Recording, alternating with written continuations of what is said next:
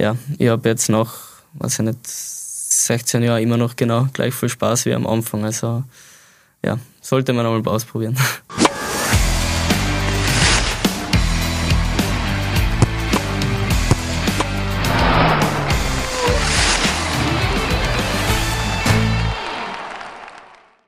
Herzlich willkommen beim Sportrapport, dem Sportpodcast des österreichischen Bundesheers. Heute zu Gast Boulder-Europameister Nikolai Uschnik. Herzlich willkommen. Danke. Lieber Nikolai, wahrscheinlich der größte Erfolg äh, deiner Karriere bisher, oder nicht wahrscheinlich ganz sicher, die Goldmedaille bei der Europameisterschaft in München. Du bist angeschlagen in diesen Wettkampf gegangen und hast dort im Bouldern äh, alles äh, rausgeholt. Erzähl einmal, wie hast du diese Momente, Momente erlebt? Also es ist äh, jetzt noch immer, immer richtig emotional, wenn ich da zurückdenke. Also wie du sagst, das war mit Sicherheit der größte Erfolg bis jetzt in meiner Karriere und das war halt auch das das Saisonhighlight, wo alle drauf hingestrebt haben. Es war bis dorthin eine sehr wilde Saison und mit der Corona-Infektion davor hat sich das natürlich schon ein bisschen ja, auf meine Kräfte irgendwie ausgewirkt oder so und aber auch auf meine Erwartungshaltung. Drum war es vielleicht sogar gut im Endeffekt, dass ich ein bisschen lockerer eingegangen bin, aber ja, dass das dann im Endeffekt alles so so gut hingehauen hat, ja, hätte ich, hätte ich mir nicht gedacht, natürlich. Und das mit deinen jungen Jahren, vor allem für den Klettersport, äh, bist du noch äh, sehr, sehr jung. Hast du damit auch vielleicht die internationale Szene überrascht?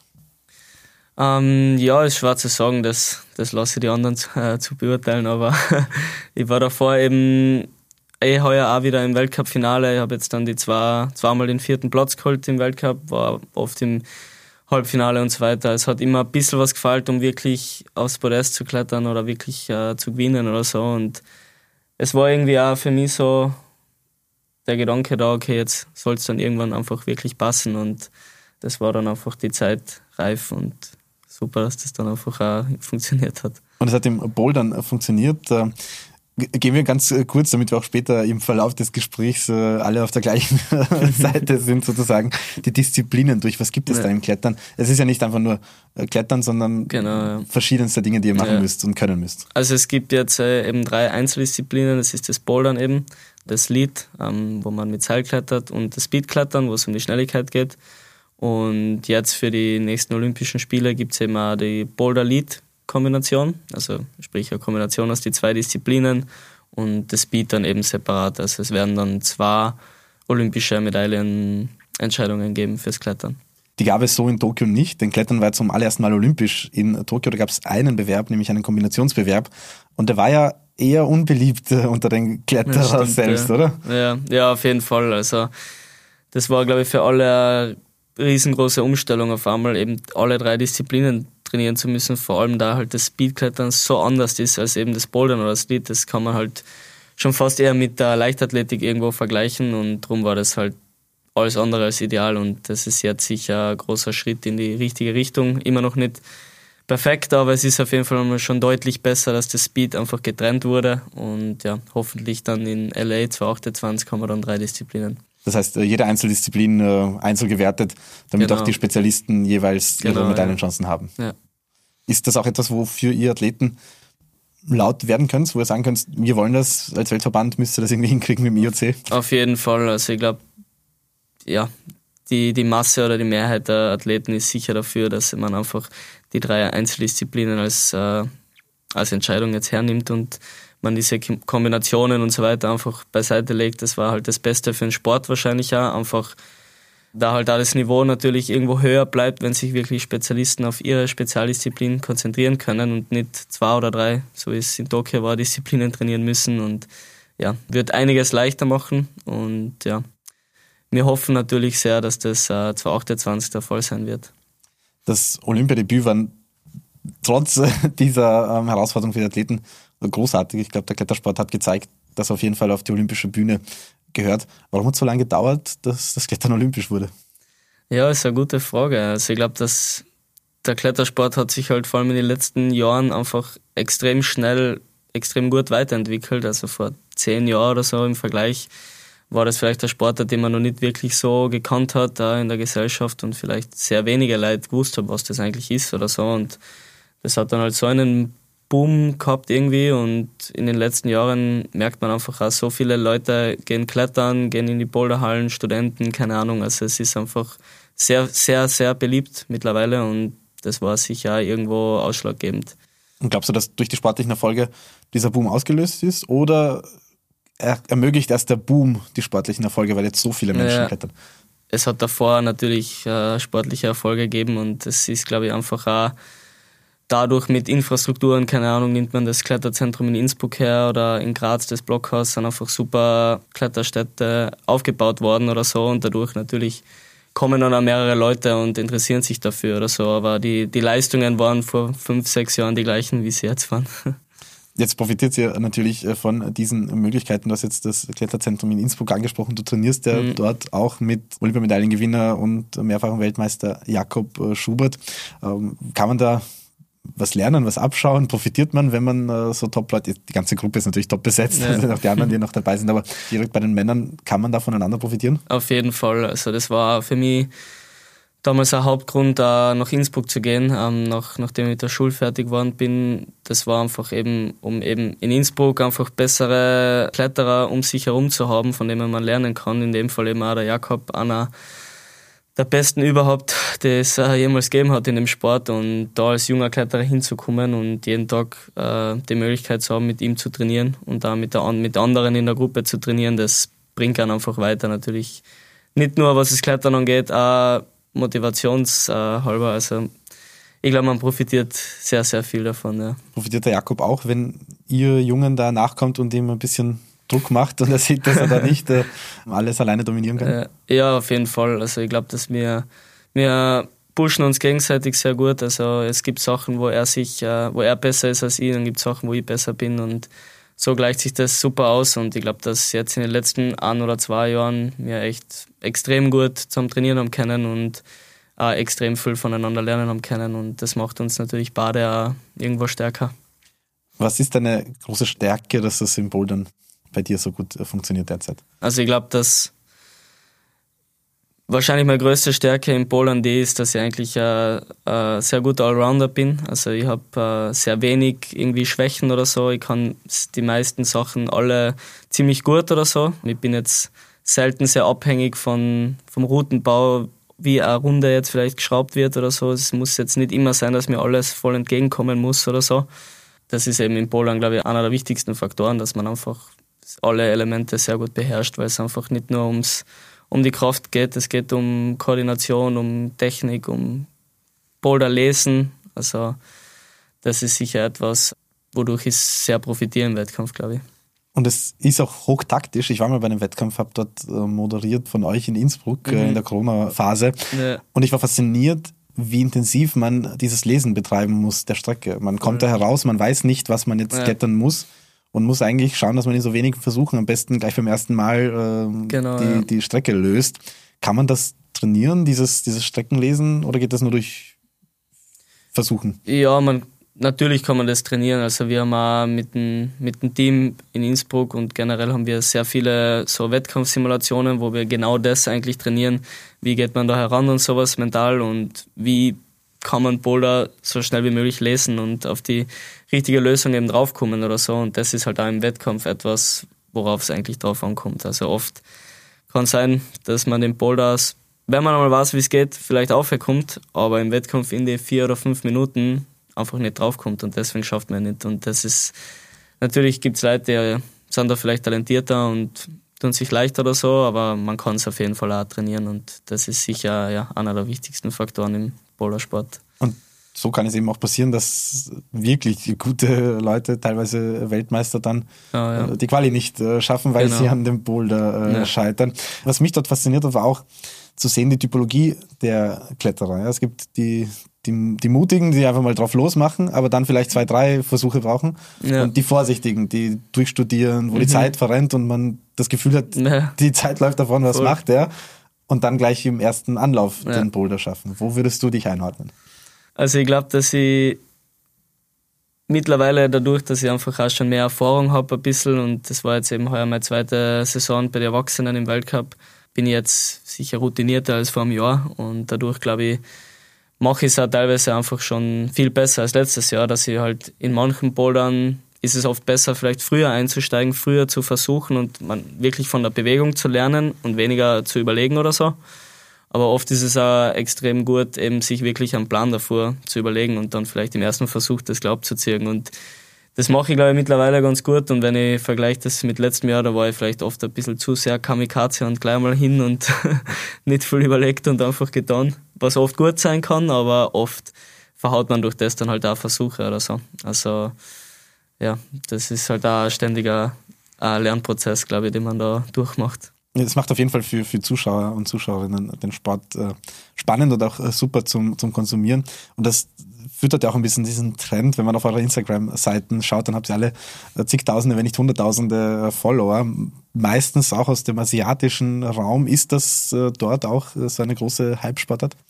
Ja, auf jeden Fall. Ähm, also gerade in, in Japan ist das Klettern richtig groß mittlerweile schon und vor allem natürlich auch deswegen, weil die Japaner sicher die, die stärkste Nation sind im Klettersport zurzeit. Also gerade bei den Herren ist es wirklich irre, wie viele starke äh, Athleten die haben. Also eigentlich in jedem Weltcup-Finale sind mindestens zwei Japaner drin oder so von, von den sechs Finalisten und von denen, ja, da werden wir noch die nächsten Jahre sehr viele sehen, glaube ich, im Finale. Wie hast du die Veränderungen nach deiner Goldmedaille erlebt? Was hat sich alles verändert? Womit hast du gerechnet, womit hast du nicht gerechnet? Also mit was ich nicht so gerechnet habe, beziehungsweise an was ich auch einfach nicht gedacht habe, und das denkt man glaube ich auch nicht. Man denkt halt vor allem ans Sportliche und so und es war dann schon sehr viel äh, Medieninteresse und einfach sehr viel Trubel längere Zeit lang und war dann auch anstrengend mit der Zeit, aber man, das nimmt man natürlich dann schon in Kauf.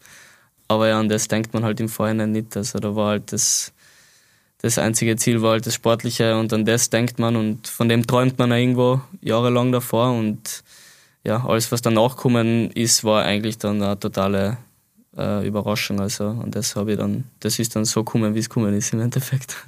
Ist es bei euch so, dass man im Endeffekt diese Erfolge auch wiederholen kann, dass du durch deine Goldmedaille jetzt automatisch zum erweiterten Favoritenkreis zählst bei Weltcups, Europameisterschaften, Weltmeisterschaften? Ich glaube, es ist schon oft so, dass also das wird, wird man dann natürlich auch im Laufe der nächsten Wettkämpfe und so weiter sehen, wie es jetzt äh, weitergeht. Aber oft ist, glaube ich, schon so, dass es einmal vielleicht so ein bisschen der Knopf aufgehen muss und dann läuft es ein bisschen so auf die Art. Ähm, und es war davor natürlich auch nicht schlecht oder so, aber es hat halt immer dieses bisschen gefällt, um ganz oben zu stehen. Und ich merke schon auch bei mir, dass das eine riesen Erleichterung war einfach für mich, weil das einfach jetzt schon lang in meinem Kopf drinnen war und das, ich war, wollte einfach unbedingt diese Medaille holen oder diese Goldmedaille holen und das hat einfach, hat mir selber einfach ein bisschen einen Druck genommen, den ich mir selber gemacht habe und dadurch geht man dann halt auch vielleicht ein bisschen lockerer in die nächsten Wettkämpfe und das, das kann schon helfen. Der mentale Faktor ist ja beim Klettern auch sehr, sehr hoch. Also wenn man weiß, man muss jetzt darüber, man hat nur noch einen Griff äh, für Medaille und dann geht es sich vielleicht nicht mehr aus, mhm. da im Kopf cool zu bleiben, nicht die Nerven wegzuschmeißen. Wie trainierst du das? Wie schaffst du das? Also ich mache äh neben dem Klettern halt auch Mentaltraining mit einem alten Trainer von mir in Kärnten und ist auf jeden Fall auch, ist extrem wichtig, glaube ich, und ich glaube, dass ich dadurch auch schon sehr viel profitieren habe können. Das war halt früher, habe ich das vielleicht nicht so ernst genommen und habe gemeint, ah, ich habe eh gute Nerven, das geht schon irgendwie. Aber wenn man dann halt irgendwie wirklich an die, an die Weltspitze will und dann entscheidet sich dann halt vielleicht auch ein Podest und nicht Podest eben im Kopf und nicht äh, an der Wand oder so. Und da kann man, glaube ich, sehr viel außerholen und dadurch macht es, glaube ich, auch Sinn, da dran zu bleiben und da an dem zu arbeiten. Jetzt wissen wir Klettertraining natürlich, äh, ähm, Mentaltraining gehört dazu. Was sind noch Elemente, die du trainieren musst, um ähm, super in Form zu sein? Also ich trainiere jetzt neben dem spezifischen Klettertraining, mache ich ja im Olympiazentrum in Innsbruck immer wieder was. Also Ausgleichstraining für Problemzonen, für zum Beispiel meine Schulter, wo ich heuer eine Verletzung gehabt habe, oder mein Handgelenk. Also einfach, dass man da konstant schaut, an den Problemen irgendwo zu arbeiten, dass die einfach eben minimiert werden oder im besten Fall gar nicht mehr vorkommen. Und jetzt zur Zeit ist zum Beispiel auch eine Phase, wo ich Konditionstraining sehr viel mache, viermal in der Woche Radl fahren, laufen und so weiter, einfach um halt gute Grundausdauer zu haben und besser zu regenerieren und so weiter. Jetzt ist es dadurch halt nochmal um einiges intensiver worden, dadurch, dass ich jetzt zwei Disziplinen trainieren, äh, trainiere. Und ja, da muss man vielleicht noch ein bisschen mehr investieren als davor. Ist das auch üblich, so viel Ausdauertraining zu machen oder ist das etwas Spezifisches, wo du sagst, ich weiß, ich brauche das oder ich profitiere davon, deswegen mache ich das auch, wenn die Kletterwelt das eher nicht so oft betreibt? Ich glaube, es ist ganz unterschiedlich. Ich muss ehrlich sagen, ich habe bis jetzt eigentlich sehr wenig in dem Bereich getan, weil ich nie das Gefühl gehabt habe, das ist jetzt unbedingt notwendig oder so, aber natürlich haben der Trainer vielleicht auch oft eine andere Meinung dazu. Und dadurch, glaube ich, ist es auch mittlerweile schon so, dass die meisten auch in dem Bereich was machen, weil es natürlich auch Sinn macht, einfach um besser in Form zu sein, um besser zu regenerieren zu können und so weiter. Und ja, ich glaube, es kommen jährlich neue vielleicht Ideen dazu, neue Ansätze im Training, wo vielleicht man irgendwas anderes macht und dadurch ist, macht es das auch sehr interessant, glaube ich. Und uh, neue Sachen auszutesten und ja, hoffen, dass die auch funktionieren. Neue Sachen austesten kann man oft auch am besten in der freien Natur, ja. wo die Routen nicht ganz so vorgegeben sind. Viele Kletterer sind dann auch ähm, im Training oder im Ausgleich äh, am Fels noch klettern. Wie siehst du das? Also ich persönlich äh, bin sehr gerne am Felser. Also ich mache äh, sehr viele Felskletter-Trips und so weiter. Zum Beispiel jetzt äh, demnächst äh, zwölf Tage in, im Tessin in der Schweiz. Dann bald fahren wir wieder nach Amerika zum Bouldern. Also wir sind, äh, wenn es die Saison erlaubt oder wenn einmal Zeit ist, wie es eigentlich jetzt zur Zeit da ist bei mir, dann bin ich sehr gern draußen, einfach weil es eine super Abwechslung ist. Es ist ein super Trainingseffekt und es macht vor allem aber sehr viel Spaß. Aber kann man das dann auch wirklich als, als Training rechnen? Ähm, steht dann im Plan zwei Wochen Felstraining oder ist das einfach, man, man hat dann einen Effekt, den man mitnimmt, aber im Endeffekt ist es äh, Akkorde? Na, es ist schon, also es ist vielleicht ein bisschen ein heikleres Thema für, für Wettkampfkletterer. Es gibt manche, die sagen, okay, sie profitieren da nichts und ihnen bringt das nichts und sie wollen das auch dann ganz klar nicht und machen es auch nicht, aber es gibt sehr viele und das ist wahrscheinlich auch die Mehrheit, die sagen, es bringt ihnen sehr wohl was ähm, und die machen es dann auch und dann kann man das auch ganz normal als Training sehen. Also bei mir ist jetzt im Trainingsplan sind meine Trainingsphasen ganz klar abgestimmt und die eine Trainingsphase passt zwei Wochen Fels oder so und man trainiert halt einfach auch im Prinzip ist das, das ein sehr gutes Boulder-Training, einfach weil man am Fels äh, sehr viel kleine Griffe hat. Also es ist zum Beispiel für die Fingerkraft ein sehr gutes Training für die Maximalkraft, schwere Sachen probieren. Also wie gesagt, es gibt glaube ich Leute, die sagen, na, ist nichts für mich und dann gibt es wiederum Leute, die sagen, es bringt sehr wohl was und die machen es dann halt auch automatisch gern. Der Ursprung des Klettersports äh, kommt ja natürlich auch äh, von dort. Äh, die Simulation des Wettkampfs in der Halle ähm, ist ja dann im Endeffekt was, was, was ganz eigenes. Jetzt kann ich mir vorstellen, dass das Felsklettern auch eine Spur gefährlicher ist äh, als das Wandklettern? Ja, das meint man immer. Aber man muss unterscheiden zwischen, zwischen wirklich Sportklettern am Fels, ob es jetzt das Bouldern ist, ob jetzt äh, oder das Seilklettern. Man ist halt immer gesichert. Am Fels hat man eben auch beim Seilklettern ein Seil offensichtlich und ist immer abgesichert und beim Bouldern hat man die Matten drunter. Ähm, und ja, Leute, glaube ich, meinen oft automatisch mit Felsklettern irgendwie Bergsteigen oder alpines Klettern und das muss man wiederum halt äh, unterscheiden, weil das, was wir machen am Fels, ist keinerlei gefährlich. Was war die schönste Landschaft, in der du schon klettern warst? da waren, glaube ich, einige dabei. Also es ist schwer, eins auszusuchen, aber mir hat es sehr gut gefallen. Auch in, Norwegen vor zwei Jahren, äh, in Flatanger, das hat mir richtig gut gefallen. Oder auch in, in Red Rocks in Nevada. Das ist immer sehr interessant, immer zu reisen als Kletterer und neue Felsgebiete zu sehen und dort zu klettern und auch einfach neue Eindrücke zu kriegen. Und das ist sicher ein cooler Randfaktor, den man da auch erleben darf. Warst du immer schon so naturbezogen? Ähm, ist das auch ein Grund, warum du beim Klettern gelandet bist? Mm, ja, auf jeden Fall. Also ich meine, ich, ich, ich komme vom, vom Land und war natürlich als Kind sehr viel draußen. Ich habe auch andere Sportarten gemacht oder so und wie ich dann eigentlich zum Klettern gekommen bin, war eigentlich unabhängig davon. Das war ein bisschen eine andere Geschichte. Da hat es dann eben angefangen, so Kletterkurse zu geben in meinem äh, Heimatort, äh, wo eigentlich davor ein Skiverein war. Und dann sie eben gesagt haben, sie machen jetzt eine Klettersektion auf. Und so bin ich dann eigentlich erst äh, zum Klettern gekommen. Und meine ersten Jahre war ich aber halt da durch meinen ersten Trainer eigentlich vor allem sehr viel am Fels. Also das war für mich in meiner, in meiner Kindheit sehr wichtig und das ist mir auch so irgendwie beigebracht worden und darum glaube ich, ist es halt auch jetzt immer noch so.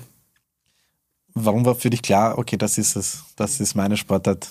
Ich weiß auch nicht. Ich habe nämlich, wo ich angefangen habe zum Klettern, habe ich, hab ich auch noch Fußball gespielt, auch Ski gefahren. Und habe an dem natürlich auch viel Spaß gehabt oder so. Aber beim Klettern war eigentlich von Anfang an irgendwie klar, okay, na passt, das, das ist es. Und wenn ich mich jetzt so probiere zurückzuerinnern, hat es da nie irgendwie so eine Überlegung oder so gegeben. Das war einfach von Anfang an für mich klar, das ist das, was ich tun will und das will ich jetzt nicht gleich drei Jahre tun, sondern das, da möchte ich einer der besten der Welt werden, so auf die Art. Weil du auch bewusst, was das bedeutet, was das für Implikationen für deine Lebensentscheidungen hat, für deinen äh, Berufsalltag? ich meine, in dem Alter habe ich das noch nicht gewusst, nein.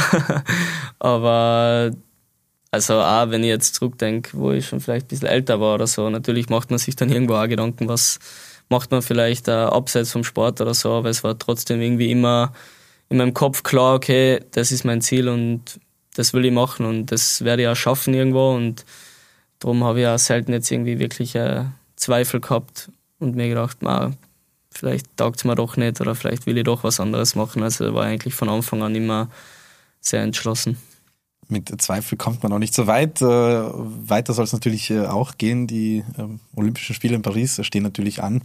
Wie schaut da die Qualifikation aus? Wie schaut da deine Zielsetzung aus? Paris ist natürlich jetzt derzeit das größte Ziel für mich. Ähm, das ist ja das, äh, auf was ich jetzt trainiere. Das ist der Grund, warum ich jetzt das Lied vor allem mittrainiere. Und wenn das nicht wäre, würde ich, würde ich mich auf die Polar-Saison konzentrieren. Ähm, darum natürlich muss man da bereit sein, ein bisschen was zu opfern. Ähm, aber der olympische Traum ist dann doch größer als als andere und deswegen ist das jetzt sicher mein, mein größtes Ziel zurzeit. Und die Qualifikation wird sicher nicht leicht, es qualifizieren sich halt wieder nur 20 Leute pro äh, Männer und Frauen. Und ja, es wird sehr schwer werden, es wird heuer auch schon ein richtig hartes Jahr, äh, beide Disziplinen eben auch äh, zu starten, aber es ist auf jeden Fall eine realistische Chance und ich traue es mir auch zu und ja, da, auf das arbeite ich hin.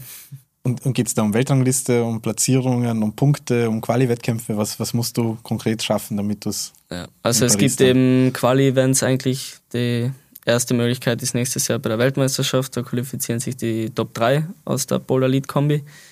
Dann gibt es auch noch ein, ein, European Qualifier Event ähm, in Frankreich, glaube ich. Äh, da qualifiziert sich der beste Europäer von den noch nicht qualifizierten. Und im Frühjahr 2024 sind dann eben noch einmal wahrscheinlich drei Events oder so, wo sich dann halt die restlichen qualifizieren können. Und um dort überhaupt hinzukommen, musst du dir eben jetzt kommende Saison über die Weltcups zu qualifizieren. Also weiß gar nicht genau. Es ist, steht, glaube ich, auch noch nicht ganz fest, aber wahrscheinlich Top 50 oder so. Und die kommen dann zu den Quali-Events und da geht es dann halt um die Wurst.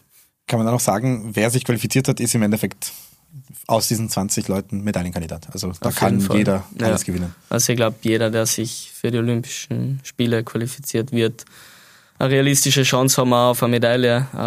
Das ist das, auf was jetzt alle hintrainieren, logischerweise. Und man hat so in Tokio gesehen, da war es noch ein bisschen anders auch mit, mit der alten Kombination. Da war vielleicht ein bisschen mehr Zufall auch noch oft drinnen, dadurch, dass das Speed halt sehr viel äh, verändert hat, oft ähm, für die Nicht-Speed-Kletterer.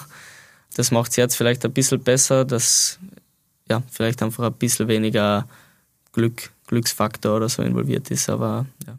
Äh, zum Verständnis als, als Speed, da muss man im Endeffekt die Handgriffe auswendig können und muss, ja, alles passen. Wenn man einmal abgerutscht ist, dann war die Chance da. Genau, du rutscht einmal weg und es ist vorbei. Das kann man, wie gesagt, mit, mit einem Sprint vergleichen in der Leichtathletik. Es ist immer die gleiche Route, die es zu klettern gibt und da ist mittlerweile auch der Weltrekord schon bei 5-0. Also eh verrückt, wenn man drüber nachdenkt und da haben halt die Nicht-Speed-Athleten natürlich keine Chancen und darum war es sehr viel Zufall eben, weil dann rutscht der eine einmal weg, der andere hat auf einmal den besten Lauf seines Lebens und da hat man auch schwer sagen können, wer von den Nicht-Speed-Athleten wird jetzt der beste Speedkletterer sein. Das war auf jeden Fall ähm, spannend äh, zum Zuschauen, aber natürlich äh, sportlich äh, schwierig für euch. Du hast gesagt, du musst jetzt das Lied, also den Vorstieg, mit trainieren. Wo ist da der Unterschied für dich im Training? Musst du viel mehr Zeit dafür aufwenden oder ist es einfach grundsätzlich etwas ganz anderes zum Trainieren?